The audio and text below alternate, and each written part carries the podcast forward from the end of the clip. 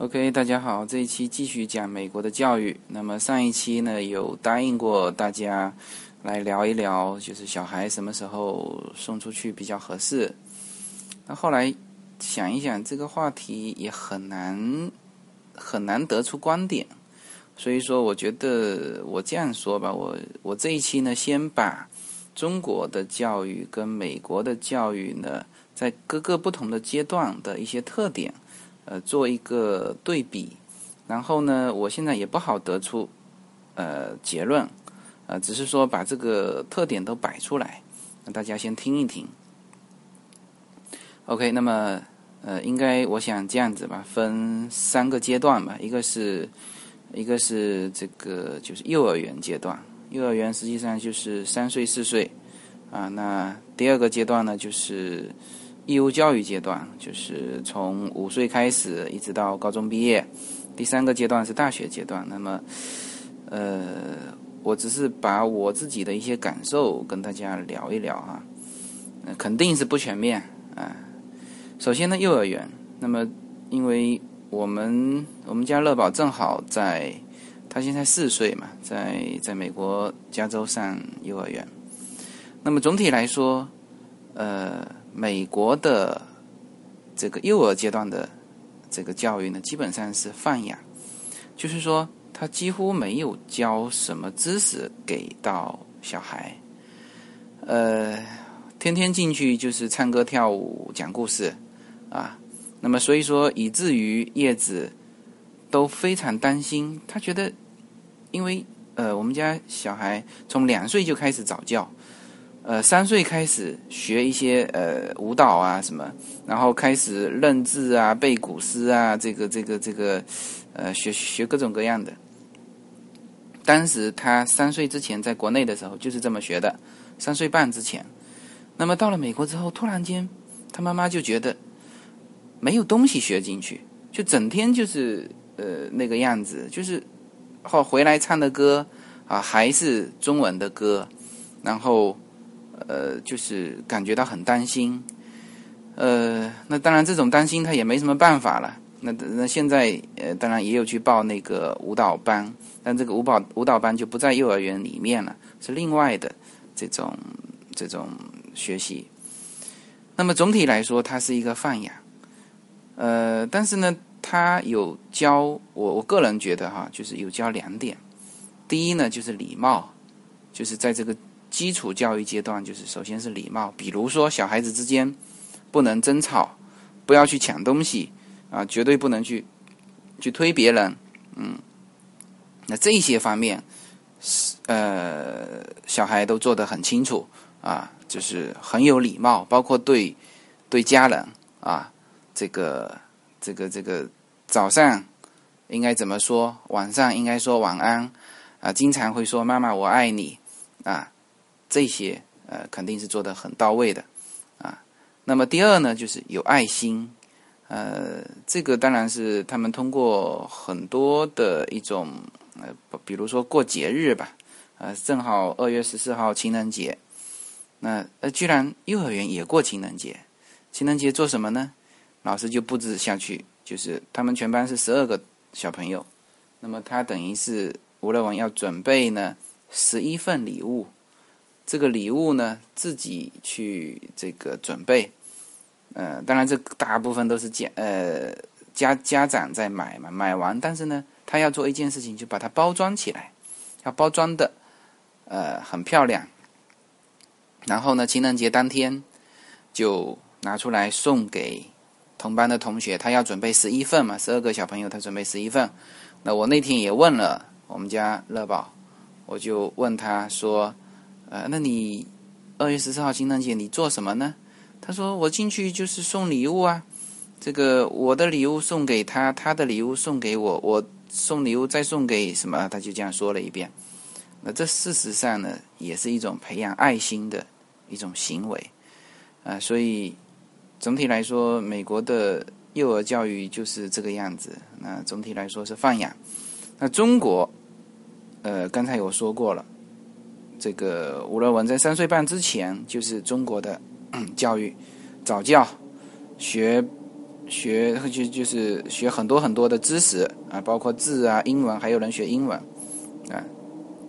那这个是呃幼儿阶段的。那么呃义务教育阶段呢，因为现在我们还没到那个呃阶段，所以肯定讲不全面。但是呢，总体来说，我觉得西方哈，因为因为我们家的那个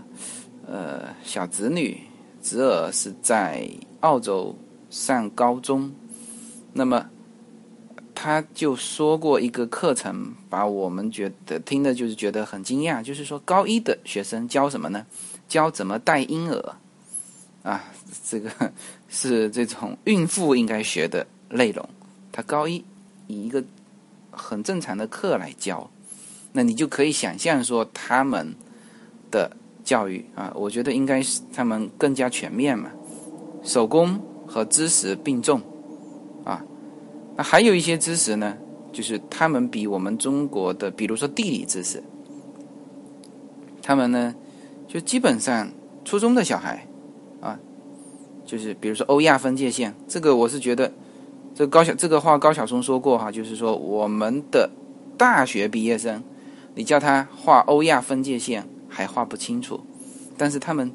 中呃中学的小孩基本上都说得清楚啊，甚至他们的一些作业就是一战、二战怎么分析？如果二战希特勒胜利了啊，世界格局会是什么样子？就是反正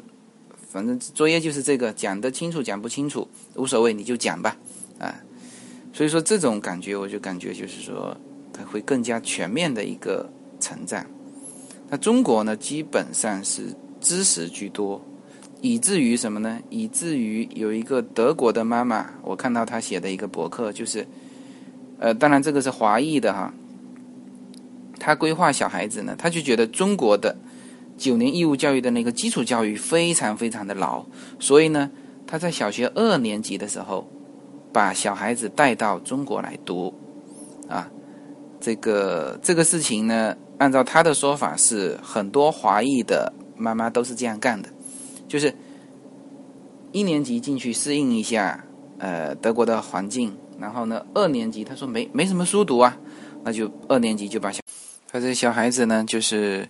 呃放在中国来读，结果呢，他说在中国读的这一年的时间的这个知识点，支撑了他整个的呃小学阶段，因为他也领先了嘛，领先后面学的就简单，呃，这个是。关于这个义务教育，那当然我也听过这个在美国，呃，就是这这中国接受义务教育完出去在美国读书的很多人也有这么说，就是说，哎，小孩子九年义务教育一定要放在国内。当然，也有一种说法是什么呢？就是说，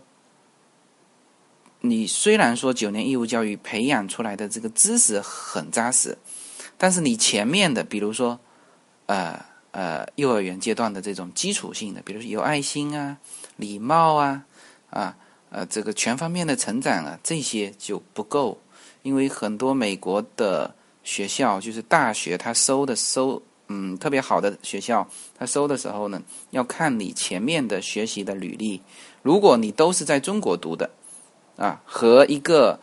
呃呃前面。有在美国的学校有学习的这种经验，他可能更会收这个美国的有美国学习经验的这种经历的这种学生。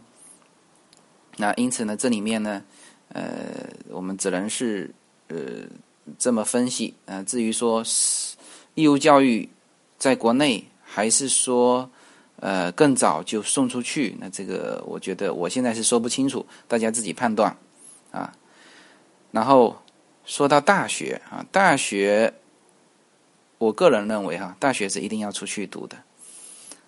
因为整个美国或者是西方的学校，在大学阶段才是真正的叫做高等教育，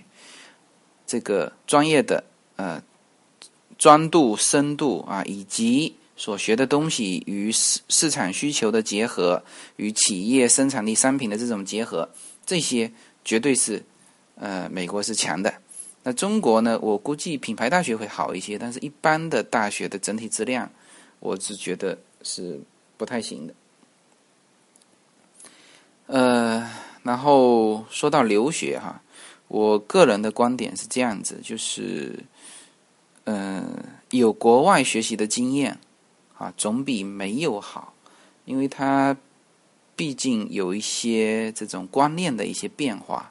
啊，价值观啊，呃，全球观啊，这种有这种有这种观念的一些变化。呃，如果是单纯中国一路教育过来，呃，工作的，那么我觉得有有一定的局限性，特别是现在在这种全球化的局面下，以后互相渗透这是必然的。比如说，哎，中国人到国外去工作，国外的人进来，呃，做管理或者是呃创业啊，中国的出去创业，就这种渗透是必然的。如果说你完全没有国外学习的经验，那么，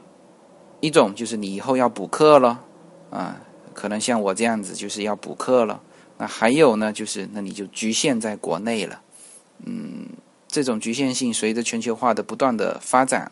你会越来越觉得有这种局限。所以说，这个是我嗯纯粹个人观点来看待这个中国和美国的教育的一个对比。